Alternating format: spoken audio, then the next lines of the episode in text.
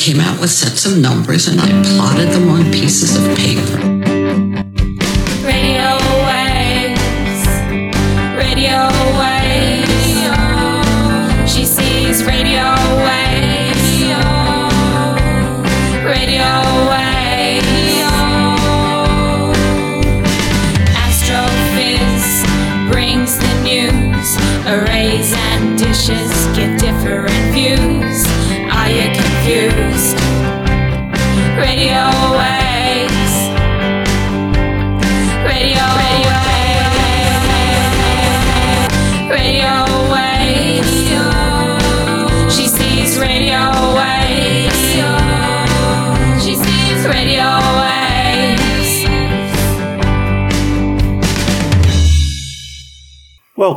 The Astrophiz podcasts. My name is Brendan O'Brien. Today is Thursday, the 2nd of November 2017. Each fortnight we have a special guest in the fields of radio astronomy, optical astronomy, space science, or particle physics. And this week our special guest is Professor Tamara Davis, an acclaimed cosmologist who researches the dark universe.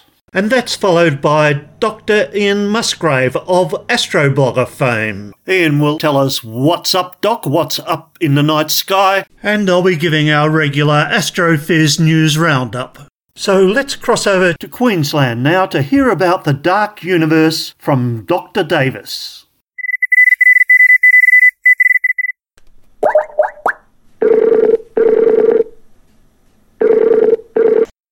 Hello, Tamara. Hi, Brendan. Today we are speaking with Professor Tamara Davis from the University of Queensland. Tamara is a cosmologist who has won numerous prizes for her research, such as the Astronomical Society of Australia's Medal for the Early Career Researcher with the highest international impact. The 2011 Australia Institute of Physics Women in Physics Lectureship, and most significantly, the Australia Academy of Sciences Nancy Millis Medal for outstanding female leadership in science. So tell us about where you grew up as a child, please, Tamara. How dark were the skies where you lived? And tell us a little about your school days and how you became interested in science and space and what prompted you to study the sciences. Aha, great question. I grew up in the middle of Sydney, so my skies were not dark at all at night. I did grow up near the beach, so I grew as a surf club girl on Coogee Beach. Spent a lot of my teenage years doing surf lifesaving and that kind of thing. Gymnastics, did lots of gymnastics, and basically tried to get out and do as much stuff as possible. I loved studying and doing science and maths and that kind of thing at school, but my parents really encouraged me to get out and do lots of sport and all sorts of other things as well. In terms of what prompted me to study the sciences, my earliest memories of things like I remember seeing Halley's Comet and I remember the space shuttle missions, particularly the Challenger mission that unfortunately exploded after launch. And I remember being quite inspired, thought, hey, I want to be an astrophysicist. I liked science in general and I had some aptitude for maths. And I also loved science fiction books and movies. I guess in my early childhood, my sort of aspirations, if I had any specific ones for the future, was I sort of wanted to be an astronaut. Very good. Now, your first degree was a Bachelor in Advanced Science, Physics and Astronomy at the University of New South Wales. And during that time, you did a few semesters at the University of British Columbia in Vancouver. Can you tell us how that came about and a little about your experience in Canada? Sure. When I went to university, I wasn't really sure exactly what I wanted to do, but I chose a science degree and a degree in physics, partly because it had the most options. I was allowed to study philosophy and that kind of thing as well. But one thing I wasn't allowed to study was languages. And so I ended up picking up an arts degree as well, so I could uh, do the language side of things. So I studied Indonesian and French as well at university and ended up with an arts degree in philosophy. But along the way, I had plenty of time to explore other things, and there was the opportunity to do exchange programs. So the exchange program that appealed to me most was going to Canada, partly because my family's there. My mum's from Vancouver, and so I had grandparents and aunts and uncles that I got to spend some time with by going and going to university in the same city as them. So that was really cool. In many ways, I sort of got a new lease of life uh, and a new excitement about studying by taking this and going for a year overseas and just getting experience at a different universities, realizing that there are different ways that things can be done, and just meeting a whole group of new people. And it's sort of like doing that kind of thing is a chance to reinvent yourself in a way. And I thoroughly enjoyed going over and starting afresh in a different country and seeing how things could go. Yeah, it was quite funny. I didn't actually do particularly well in my first couple of years of university. So, turning point was when I went to Canada and found that extra lease of life and really enjoyed it. What a rich experience. So, back at the University of New South Wales, you were awarded your doctorate in astrophysics for your study of fundamental aspects of the expansion of the universe and cosmic horizons. And for our audience, can you describe how we know our universe is expanding and that this expansion is accelerating? Yeah, so University of New South Wales was great. You had lots of opportunities during undergrad to do little research projects and things, even from first year. So I had a great experience there. And my honours project was asking the question can galaxies recede faster than the speed of light? It was sort of funny because at the time it was actually something that should have been known about. It was known about for ages and ages, um, since basically since um, general relativity was known about. Some of the knowledge had sort of fallen out of use, really. And there were things popping up in the literature that said the galaxies can't recede faster than the speed of light. And it was only because our observations had just got to the point where it had become relevant. And getting ahead of myself here because you asked about how we know that the universe is expanding. Yep. The expansion was discovered by a group of people led by Hubble who showed evidence in 1929 that all of the galaxies were moving away from us. And there was something really curious. The galaxies that were further away were moving faster. Yep. And the velocity that they were moving away with was proportional to their distance. Now, that's what you would expect if everything had started from a big bang or everything was sort of emerging from the same place because you know if you if you just started from everything in the in the same position and let everything go then the distance that something ended up at is going to be further if it's moving faster. Yep. And so this velocity proportional to distance thing was discovered in about 1929. It was discovered by the fact that we were able to measure the distances to galaxies precisely for the first time ever. And it was quite surprising because people back then, and it's not that long ago, less than 100 years ago, people did not realize these spirals that they could see in the sky. They were called spiral nebulae. Yep. There was a big debate about whether they were clouds of dust and gas near us or whether they were entire galaxies of their own further away. And it was only when we were finally able to accurately measure their distances using a particular type of variable star that we realized that their whole galaxies with hundreds of billions of stars way far away, much further away than if they had been a, a cloud of gas in our own galaxy. Yep. So that was really interesting. And but ever since the discovery that the expansion was existed, the question was, how is the universe going to end? So the discovery of the expansion was essentially the discovery that there was a beginning to the universe. And the question was automatically, how is it going to end?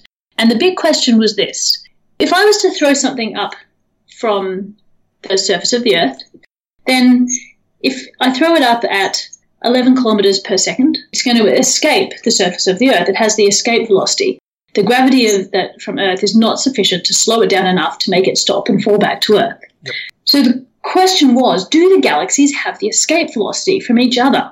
They're pulling on each other and they should be slowing each other down. But are they pulling on each other enough to slow each other down enough so that the whole universe stops expanding and starts to recollapse? Yep. So this was the big question. And it wasn't until the 1990s that we're actually able to answer it. And it was answered by being able to ha- find an even more accurate standard candle. By standard candle, I mean a, a distance indicator. There's a particular type of supernova that always explodes to approximately the same brightness. Yep. So just by measuring how bright they appear, you can tell how far they are away. And this type of supernova was used to map the velocities of galaxies out and measure their velocity compared to their distance out to really huge distances. And we were able to measure that the expansion of the universe is doing something really strange. It's not actually slowing down at all, it's actually speeding up. So gravity appears to be working in reverse. And that's really as bizarre as me taking this pen and throwing it up in the air and having it accelerate off into space. Yep. For some reason, gravity appears to be working in reverse. And that's the discovery of the acceleration of the universe and something that we're all trying to explain right now.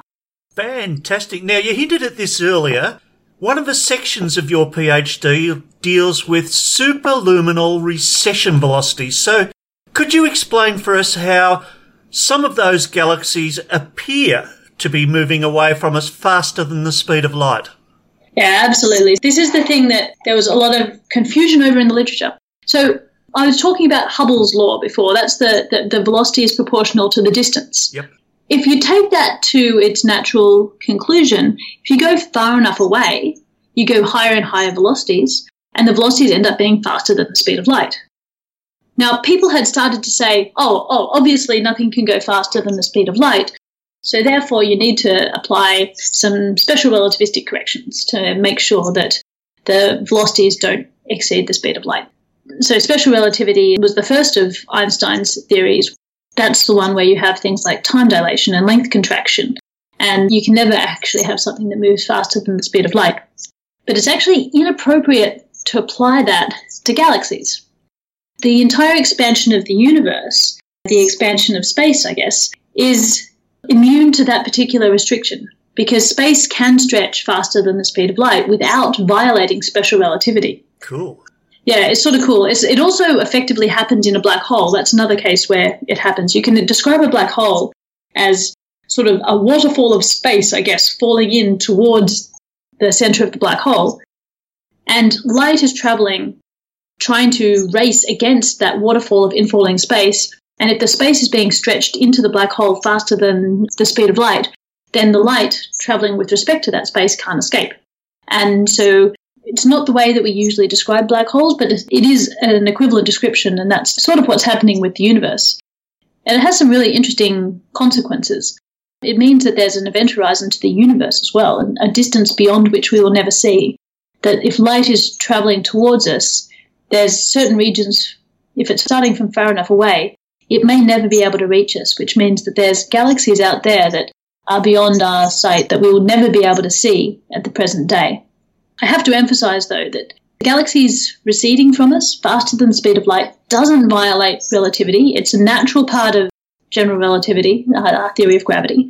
And that's because the speed of light limit applies in an inertial frame, so it, it, at any infinitesimal point in the universe where um, you have flat space and not, no expansion, there special relativity holds, and that you'll no one ever sees any light traveling at anything other than the speed of light, and no one ever sees anything overtaking a photon.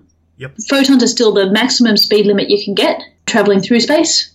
Nothing ever overtakes a photon, and everyone always sees photons traveling at the speed of light. Yes. It's just that the galaxies moving away from each other don't share an inertial frame. They, they are outside of that particular restriction. That's amazing, Tamara.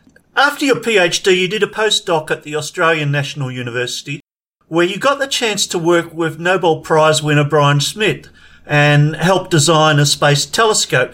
That must have been an amazing experience. Yeah, that was great. Of course, he hadn't won the Nobel Prize yet, so we didn't know that that was coming. but he was one of the ones that discovered the acceleration of the expansion of the universe. Yep. And the other team, so he was leading one team that discovered the acceleration. There was another team that also discovered the acceleration almost at the same time.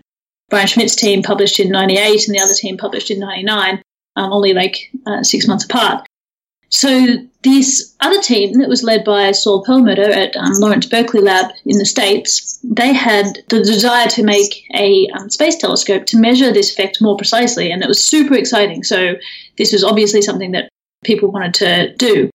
And they wanted to make sure that all of the expertise from both of the teams got onto the design of this space telescope. And Brian didn't have enough time to devote himself to that project, so he sort of employed me, and I was effectively being paid by the Lawrence Berkeley Lab and, and working for the Australian National University and trying to be the conduit between the two teams to make sure that all of the expertise got onto the design of the space telescope. It's it's really cool when you think um, my experience in my PhD was actually theoretical stuff to do with black holes and, and cosmological event horizons and uh, expanding universe. And that ended up getting me into the opportunity to help design a space telescope, which sounds like quite a different skill set. But when you're looking at this, these designs, the part of the design that I was doing was not sort of particularly the engineering. It was designing the specs that we needed on the telescope in order to be able to measure this acceleration of the expansion of the universe that so to make sure that the technical design was actually going to be able to achieve what we needed to achieve for the universe. So then you left ANU to become a research fellow at the University of Copenhagen for a couple of years. Can you tell us how that came about and what you studied and learnt over in Denmark? Yeah, so this was actually the first job that I really sort of cold applied for without knowing people the job with Brian Schmidt in at ANU, I had been to a conference in Canberra and I was talking to Brian beforehand, and we'd sort of he made sort of made up a job for me, and yeah, it was it was quite a funny experience actually because I must have been quite engaged in the conference. I was asking lots of questions, and so Brian asked me what. So what are you doing after? This was at the barbecue at the end of the conference. He's like, so what are you doing when you finish your PhD? And I was like, oh, I don't know. I really should. I know I'm supposed to like go overseas and do postdocs and get experience elsewhere. But I've got this constraint because I play this obscure sport called Ultimate Frisbee. and World Championships is next year, and I'm helping vice captain Australia. So I actually have to stay in Australia for a year to train. And Brian was like, Oh, really? I think I've got something for you. And so he sort of made up that job for me. That ended up being a fantastic experience on many counts, quite apart from the fact that I ended up getting to work with all of the Nobel Prize winners that would later win the Nobel Prize in 2011. Going to Denmark, applied for this job out of the blue. It was just one of the ones that was advertised. It looked like a really good opportunity. And there was a, they'd just started a new centre called the Dark Cosmology Centre. That was, that was just starting up. And the purpose of that was to try and understand the dark side of the universe. So dark matter and dark energy and dust. When I was trying to decide, I sort of, there was opportunities in the States, um, but I'd sort of already worked with people in the States and it was time to go overseas. And Denmark was awesome because you could um, work in English uh, and so it was the language was not a barrier. I got to go there and work with an observational team that was working um, with measuring supernovae and really nailing down this measurement of the acceleration of the universe a little bit more precisely. That was really fun because I also got to look at some of the different theories for what could possibly be causing the acceleration and wrote a paper describing some of the how those other theories behaved compared to the ob- observations and was able to rule out some of the more popular theories that tried to explain this acceleration in different ways. Fantastic. Part of our brief here at Astrophiz is to encourage young people to take up careers in astrophysics, and you're doing this beautifully at the moment. Thank you, Tamara. so then you got back to Australia, and at the University of Queensland, where you started as a research fellow, then an ARC future fellow, and now you're a professor there. Tell us about your duties as a professor first, please, Tamara, and then we'll dive into the dark side and hear a little bit more about dark energy. Yeah, well, I have to say that being an astrophysicist is seriously the best job in the world.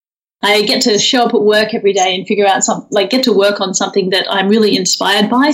Get to work with other people who are really excited about their jobs and um, are amazing, uh, smart, inspired people. And I get to travel around the world to do it. So I've had the chance to go work in Chile and like use the telescopes up in the Atacama Desert and that kind of thing. I've worked in Denmark. Get to travel to the States. There's conferences all over the place. I've even gone to places like Mauritius and Easter Island for astrophysics.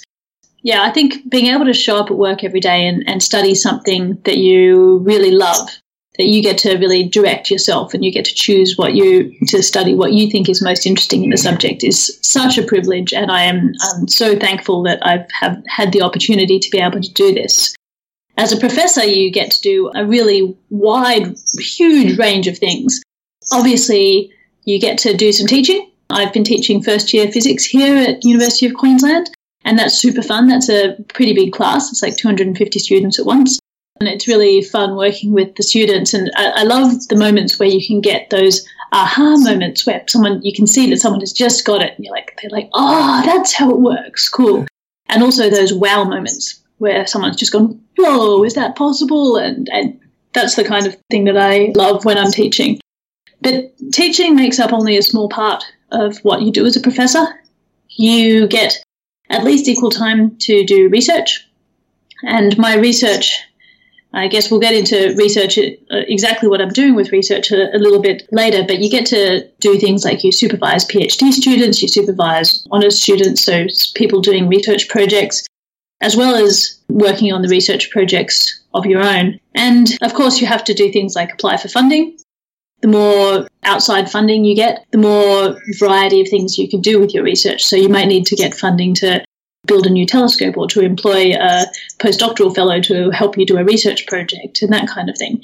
So that's all very varied. And of course, I do a lot of um, outreach as well. So I get to invited to speak at schools and public events and on radio and podcasts and occasionally on television and things like that. I love trying to make sure that everybody gets to benefit from the fact that I'm doing research and the whole community gets to see what science is coming out, excited by that science, uh, and see what sort of practical applications come out at the end of it. And your enthusiasm is infectious, Tamara. In a previous episode, we spoke with Dr. Elisabetta Barberio about the dark matter experiment that she's conducting deep in a gold mine in rural Victoria. And we've been hanging out to hear about dark energy. You've given us a primer on it. Would you like to tell us a bit more about the dark energy framework and perhaps do it in terms of the new OzDES, the Dark Energy Survey. You've just published an amazing paper on this. Mm-hmm. Can you describe this research and what we now know about dark energy that we didn't know before? Yeah, so dark matter and dark energy are, we believe, together make up 95% of the universe. So they're a really important component of the universe. The stuff that makes up you and I, the atoms, the light, the other, uh, everything else that we usually interact with, that makes only, up only 5% of the total energy in the universe.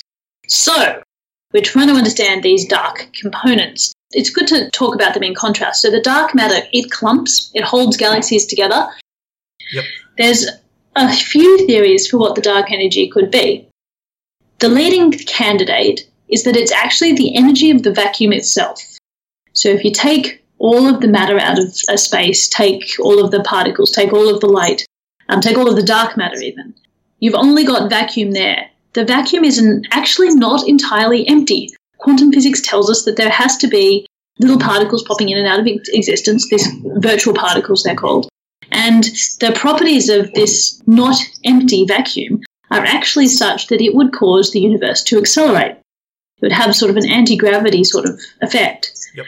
Now, despite the fact that quantum physics says that this stuff should exist, is not perfect because it also predicts how much of the stuff there should be. It at least gives a hand waving estimate. Yep. And unfortunately, it predicts way too much of it. It's one of the worst matches between a prediction and observation ever seen. So it's like 120 orders of magnitude wrong, which is a huge number. Wow. And so trying to explain why there's this massive discrepancy is one of the things that well, we need to do. That's if vacuum energy really is the explanation. Yep. It's one of the reasons why this is such an interesting area because we know at the moment we've got this theory of quantum physics which describes all of our the world of particles really beautifully. We've got this theory of general relativity, which describes gravity really beautifully. But we know at the fundamental level that these two theories are incompatible. In quantum physics, you have to have a fixed time, like you, everyone has to agree on what the time is. But we know from relativity that time is relative. It depends on your state of motion, the flow of time that you observe. So we know that we need some sort of new theory that is able to incorporate both. That's a quantum theory of gravity, which we don't have yet. But observations like this with the vacuum energy might be pointing us in the direction that we need to look to try to build this quantum theory of gravity. Because one of the difficulties with coming up with it is that we don't really have many observations that challenge us and force us to use both simultaneously. Really, we're talking about things like the, the center of a black hole, the beginning of the universe, maybe Hawking radiation around an event horizon of the black hole, and maybe vacuum energy. So this might be really critical in trying to give us observational hints of how to figure out a quantum theory of gravity if we can explain what the dark energy is. Wow. Tell us now about your dark energy survey and that amazing paper that you've just had published. Yeah, so this was super exciting. We've got the dark energy survey has been going on. It sort of was born in 2004, but the first eight years or so of this project was designing and building a new type of camera that's now mounted on the Cerro Tololo Inter-American Observatory 4-meter telescope in Chile. This camera is really special because it has 570 megapixels, and it's. But the really cool thing is it's science grade, so it's really sensitive. Like almost all of the light lands on the detectors gets detected, and it has a field of view that's 14 times the area of the full moon. Yep. Which means you can really survey huge regions of the sky very efficiently. Actually just started our fifth year of observations um, with this telescope. So it, start, it started in earnest in about 2013. And we've just released our first results from just using the first year of data. It takes a long time to analyze the data once it comes in. So the cool thing about this is we were able to detect the distribution of dark matter in the universe more precisely than had ever been done before. And we did it in a, a different way. Usually you measure things like galaxy clustering and supernovae to measure dark energy. But the way that this was detected was we had 26 million galaxies in our survey that we had seen. And we looked at the shapes of those galaxies. Now, you can't see the dark matter, but just like you sort of can't see glass, but if you have sort of a wobbled, uneven glass surface and you look at light coming through that glass surface, the light from the background gets distorted. Yep. And so you can tell that the glass is there by the fact that you see this distorted light from the background. Yep. Well, we're using these galaxies as the background light and we're looking at the distortions that occur to their shapes as the light passes through the distribution of dark matter between us and them. And the reason the light gets distorted is because of gravitational lensing. Everything falls in a gravitational field, including light. So as light passes by a dense clump of dark matter, say, its path gets bent. Yep. It gets bent towards that clump of dark matter. And that means you get this lensing effect, which warps the background galaxies. And by detecting that warping, we detected the distribution of dark matter. Um, that was the really exciting part that came out in the most recent publication. That is sensational. An amazing collaboration and some great teamwork there. Now let's refer back Yeah. to some. Actually, the Dark Energy Survey is over 400 scientists from six continents. It's a huge international effort. Our group here in Australia is taking some follow up spectra um, to um, get more detailed information of some of the galaxies. Most of this, this effort is done by the huge international team, and it's really fun to work together with all of these people from so many different countries, all really just trying to get together to understand something super fundamental about the universe. That is fantastic. Now, can I refer back to something you said early about cosmology? Let's Yep. talk now entropy and cosmological models. For those of us who are going to hang around for it, what do you see as the ultimate fate of the universe now? Is it going to be the big crunch or a long cold whimper or something else entirely? Haha, you're asking me to predict the future now. Uh, but I guess that is actually what we're able to do with physics. If you, if we really do understand the laws of physics, you can actually predict the future. I can tell you, I throw a ball in the air, I can tell you exactly where it's going to land, if I understand the physics correctly. So if our current understanding of physics is sufficiently correct, then I can tell you that the universe is going to end up in a big freeze. So the, it was going to expand forever. It's going to continue to expand at an accelerating rate and we're going to get so separated from from all of the, the galaxies that we won't actually be able to see any other galaxies anymore. The local group of galaxies that we're in, like the small group, including things like Andromeda, um, will actually merge into one big mega galaxy because Andromeda is already falling towards us. We're going to collide in about 4 billion years. Apart from that sort of big mega galaxy that's our final fate, we won't be able to see the rest of the universe, which gives you a really interesting philosophical question. Because if we were actually born as a species far in the future, we wouldn't necessarily be able to discover that we lived in an expanding universe because we wouldn't have the other galaxies to measure. That's just an interesting thought for you. As time goes on, even that super galaxy, the stars will die. Most of the things will fall into the supermassive black hole that's at the center of our galaxy. eventually that black hole will evaporate and will left, be left with radiation and particles left out over from that that's still separated from all of the residual radiation and things that's come that have come from the other galaxies elsewhere. That's the fate of the universe as we know it at the moment. But we always have to, given the fact that we don't have a quantum theory of gravity, we know that there are things about the universe that we still don't understand. It might be that something else could happen. There could the vacuum energy, if it's the cause of this acceleration, could actually undergo a change of some sort, like a phase change. You decrease the density of something, it will go. It might change phase, say between water and a gas. So like like water and steam. Maybe something like that, a phase change will happen to the vacuum as the universe expands, and the, but we don't know. So that's still it's impossible to perfectly predict the future, but most likely big freeze. And that's part of the excitement of science. If we mm-hmm. knew all the answers, we'd just stop. Yeah. So, you've had all of this success in astrophysics, but I hear you're also a keen sports person. You referred to it earlier. Is it true you recently brought home a medal from the World Championship in Ultimate Frisbee? yes, yes, that is true. I um, I I've enjoyed sport all of my life, and it's I think it's actually been quite an important part of my success in astrophysics. Actually, because you get to you learn a lot of skills playing sport that you don't necessarily learn through academia, and and things like even just speaking in public, or organizing a budget, or running a, a team of researchers. These are all skills that I learned first in sport, and then was able to transfer to what I do in astrophysics. I used to do um, gymnastics, as I said. I played, I did swimming and water polo. I was in the surf club.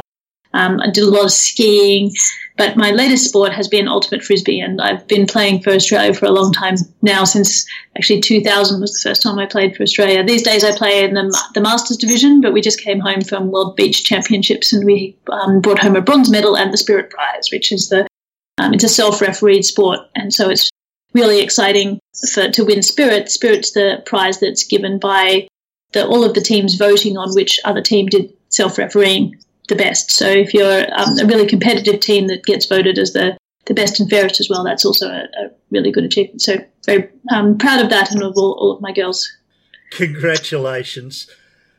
Well, thanks, Tamara. Now the microphone is all yours, and you have the opportunity to give us your favourite rant or rave about the challenges that we face in science, education, outreach, our quest for knowledge or space. Science is an absolutely fantastic career. It's a great place to be. I can't sort of speak highly enough about how much I've enjoyed my career in astrophysics. If there's a challenge that I think we face it with science at the moment, there's a lot of misinformation out there at the moment. And perhaps it's the internet has given a platform to easily spread misinformation. Yep. And so I really worry about things like the fact that it's possible for people to not understand the science of climate change. The fact that it's possible for people to distrust vaccinations, for example. These are failures of science to communicate adequately. And that's why I think outreach is a really important thing. And I appreciate people like you doing podcasts like this because it's really important that everybody out there trusts science. And I think that's one of the most important things that we can do as scientists is to explain what the scientific method is and, make sure people understand why it's trustworthy. Fantastic. It's been truly fabulous speaking with you. Thanks so much, Brendan. It's been great speaking to you. That was Dr. Tamara Davis, a very highly cited astrophysicist with thousands of citations. Her contributions include testing advanced theories of gravity, measuring time dilation of distant supernovae, using galaxies to measure the mass of the lightest massive particle in nature, the neutrino, and discovering that active galaxies fueled by black holes can be used as standard candles. You can follow at Tamara Astro, that's T-A-M-A-R-A-S-T-R-O on Twitter, and check out some of her amazing research on the University of Queensland website at tinyurl.com forward slash Tamara Davis. That's all lowercase, all one word. So let's cross to Adelaide now to speak with Dr. Ian Astroblog Musgrave.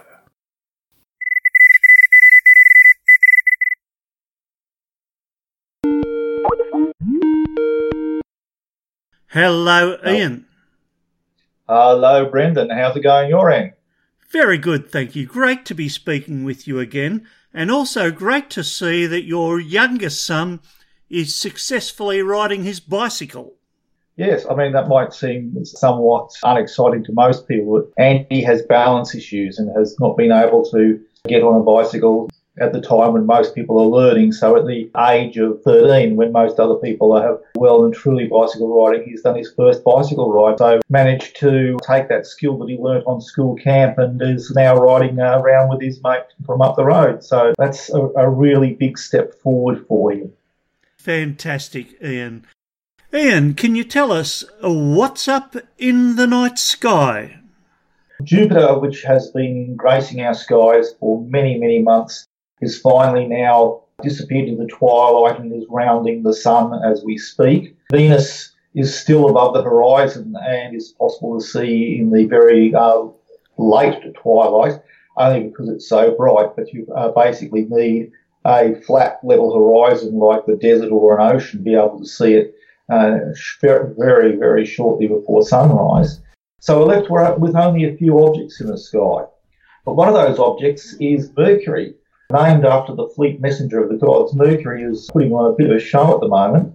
It's still a bit down in the twilight, but it's now relatively easy to see if you start looking 30 minutes after sunset. It's now high enough that it is still above the horizon about an hour after sunset, although you will need a fairly level horizon for that. Now, Mercury is at its very good apparition for us in the southern hemisphere at the moment. In the northern hemisphere, not so good, I'm sorry. But in the southern hemisphere, we're going to see Mercury quite high above the horizon into relatively dark skies. And it's going to meet up with some very interesting objects. So keep on watching Mercury over the coming weeks. On November the 7th, Mercury is climbing towards the head of the Scorpion and will be very close to the star Delta Scorpii on the 7th. So if you start watching now, from about half an hour after sunset to maybe uh, three quarters of an hour after sunset, you'll be able to see the head of the Scorpion quite easily, and you'll see uh, Mercury heading towards the bright star in the centre of the head. And on the 7th, they'll be very, very close together and then the that will pass. It will still be uh, close, but it'll pass on the other side, heading towards a an encounter I'll talk about for our next podcast, where it's coming close to Antares. So Mercury's putting on a quite nice show, and it's in a very uh, good position for us in the southern hemisphere. Northern hemisphere, it never really gets too high above the horizon, but it's still worth it if you've got a, a, a level horizon to watch Mercury as it will be passing very close to some interesting objects. Saturn is still reasonably high above the horizon, still just above the rifts of the Milky Way, but it's getting closer and closer to the horizon. So the window where you can get good telescopic views of the ringed world is getting narrower and narrower. It's still nice to look at. Finding Saturn is relatively easy. You just have to look for the upside down question mark of Scorpius the Scorpion, and if you look up from the bright red star Antares, the next brightest object you come to, which is a golden yellow in colour, is Saturn. So while you only have a very narrow window of time to get good telescopic views before the heat haze from the horizon turns Saturn into a uh, roiling blob, it's still looking very nice to the unaided eye. Very good, Ian. And what about for those people that are silly enough to get up early in the morning? Well, for those of you who are silly enough to get up early in the morning, uh, Mars is becoming more and more visible. Again, Mars is fairly low in the twilight, and you have to start looking around about half an hour before sunrise. But now Mars should be uh, bright enough to be able to see with the unaided eye. You don't have to really hunt around with a telescope. Venus is still above the horizon too, but it's very, very, very low. It's just about just scraping the horizon at the moment. So that's uh, just before it gets washed out by the rising sun. That's just before it gets washed out by the rising sun. So if you've got, if you, again, if you've got a clear level horizon like uh, an ocean or the desert and no big trees or anything, you'll be able to see Venus just above the horizon shortly before sunrise because it's so bright. But Mars is quite reasonably obvious above the horizon if you start looking half an hour before sunrise. That's in the east in the morning sky. Very good, Ian. And do you have a tangent for us this week? Well, my tangent this week is taken from the fact that it's going to be Halloween soon, All Hallows Eve. Although this podcast will go out after uh, All Hallows Eve is over, I thought it appropriate to mention uh, not one but two spooky things that will be of interest to our listeners. The first is the spooky exoplanets of the star Lich. Now, Lich is a pulsar that goes by the name of PSR B1257 plus 12. Yep. And it's the star that was the very first to have exoplanets found around it. The very first exoplanets that we found were not around an ordinary star like the Sun or even a, uh, a cool dwarf star, but around a pulsar, a failed burned out star. The pulsar has three planets named Draugr, Poltergeist, and Phobetor. And what we think's happened is that the pulsar is a result of the collision of two white dwarf stars, and that material that was left over from the collision then formed planets. That the, the planets are not the original planets of the system, but they're planets left over that were create, that were formed out of the debris of the collision between the two white dwarfs that formed this pulsar. Fantastic. So, so, so you have a, in a sense, a star that has arisen from the dead, the pulsar that has come from the two colliding white dwarfs, and the the planets have come from the debris of the death of the white dwarfs. Everyone would be quite familiar with the, the concept of the poltergeist, uh, whereas the other star names come from various other mythologies. Uh, in fact, it was uh, the, the names for these these planets were, came from a competition uh, set up by the International Astronomical Union. And for example, Poltergeist is a star that is a planet that's intermediate between the size of Earth and Neptune. And uh, everyone knows that Poltergeist is a haunting spirit. Dragula is a, a zombie-like creature that turns up in Norse mythology, and that's actually one of the smallest uh, exoplanets we know. It's about the size of Earth's moon, and we only can pick it up because the time, the pulsar timing, is so sensitive to the tugs of the mass of its planets that we can pick up something so small. Most of the other exoplanets we know are relatively large because it's the only way we can pick them up by either the transiting across the face of the star and dimming their light, or by the tugs on the on the uh, star uh, altering uh, their Doppler characteristics. And we need the planets to be relatively large to see this.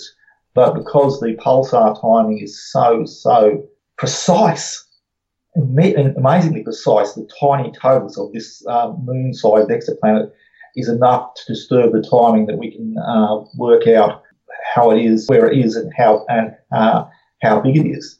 And uh, is the deity of nightmares in Greek mythology. So uh, I think that's a suitably spooky astronomical tangent for the upcoming All Hallows Eve. But I'd like to close with one more. If there's one spooky event is, is not enough, let's have two. And the second spooky event is a zombie asteroid, which may be, or possibly a zombie comet. Yep. Uh, I, I, don't know if people have been listening to the news.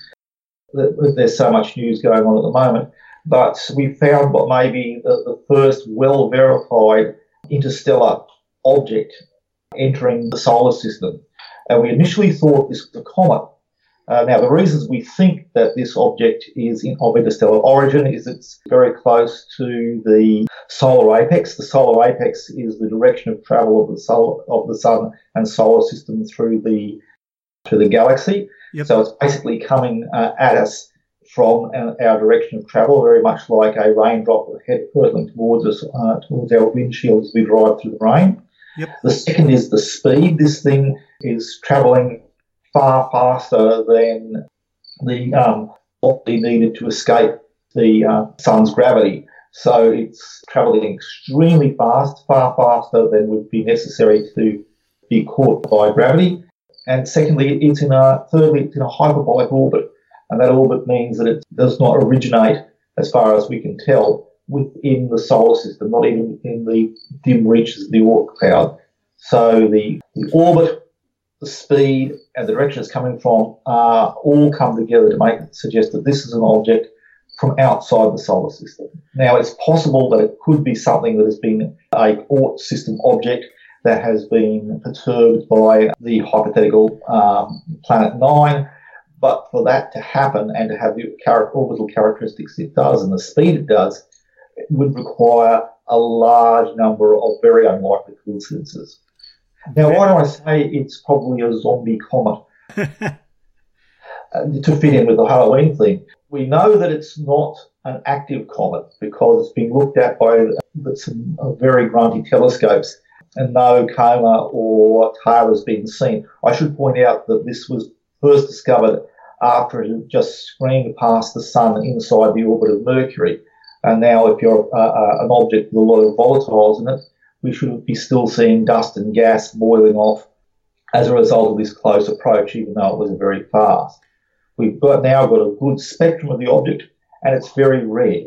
Uh, so it's looking uh, very much like a, a, a Kuiper belt object so which suggests that it was once a an icy object like the objects out in the Kuiper belt and has now been de- deprived of its volatiles. And so hence the uh, it, it's not a rocky it's unlikely to be a rocky asteroid because of its colour.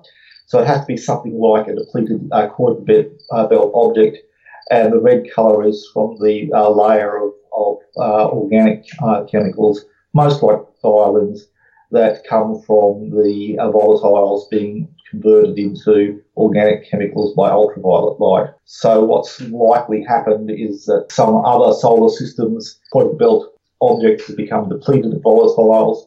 They're possibly ejected by close interactions with a, uh, a massive uh, uh, planet like Jupiter, uh, sped through the, the uh, cold of space and being captured by us. So there you go. For in, in honour of upcoming Halloween, we have a, a spooky extra solar solar system and a zombie zombie comet from the depths of space. Fantastic, Ian. Thank you. I've seen some images of that, and there's been quite a few telescopes pointed in that direction. For people that would like to grab an image and have a look at that object that may be coming from interstellar space, what search terms would they use to find that image? Search on A slash 2017 U1 or uh, A slash 2017 space U1. Thank you, Ian. Okay. Well, thank you very much, Ian Astroblog Musgrave. It's been great speaking with you again. And it's been fantastic speaking with you too, Brendan. And now the Astrophiz News Roundup for Thursday, the 2nd of November 2017. Our feature news item today is a follow up from the gravitational wave multi messenger news we brought you last episode and is adapted from a report by Joshua Sokol for Quanta magazine. Neutron stars, squishy or solid? Physicists have spent decades debating whether or not neutron stars contain new forms of matter, created when the stars break down the familiar world of protons and neutrons into new interactions between quarks or other exotic particles. In addition to watching for collisions using LIGO, astrophysicists have been busy developing creative ways to probe neutron stars from the outside. The challenge is then to infer something about the hidden layers within, but this LIGO signal and those like it emitted as two neutron stars pirouette around their centre of mass, pull on each other like taffy, and finally smash together, offers a whole new handle on the problem. Strange matter.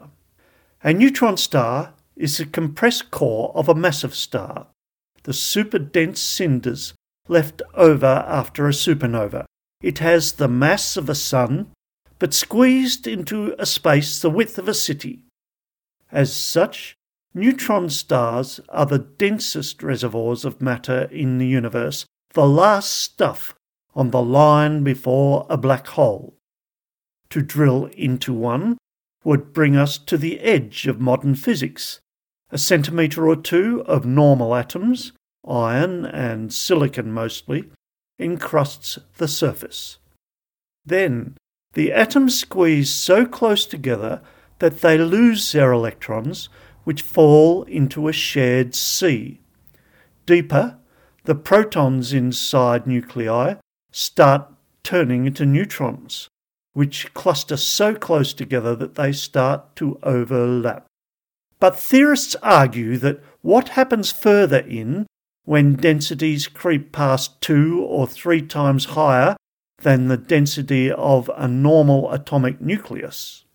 From the perspective of nuclear physics, neutron stars could just be protons and neutrons, collectively called nucleons, all the way in.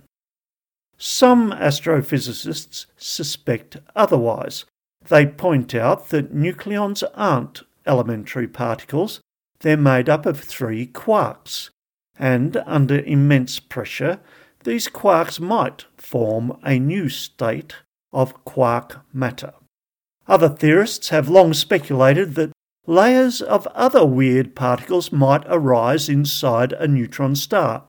As neutrons are jostled closer together, all that extra energy might go into creating heavier particles that contain not just the up and down quarks that exclusively make up protons and neutrons, but heavier and more exotic, strange quarks. For example, neutrons might be replaced by hyperons, three quark particles that include at least one strange quark. Laboratory experiments can make hyperons, but they vanish almost immediately. Deep inside neutron stars, however, they might be stable for millions of years. For decades, though, this field has been stuck.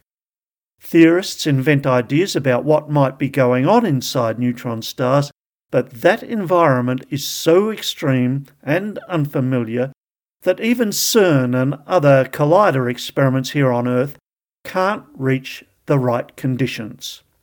So, squishy or hard?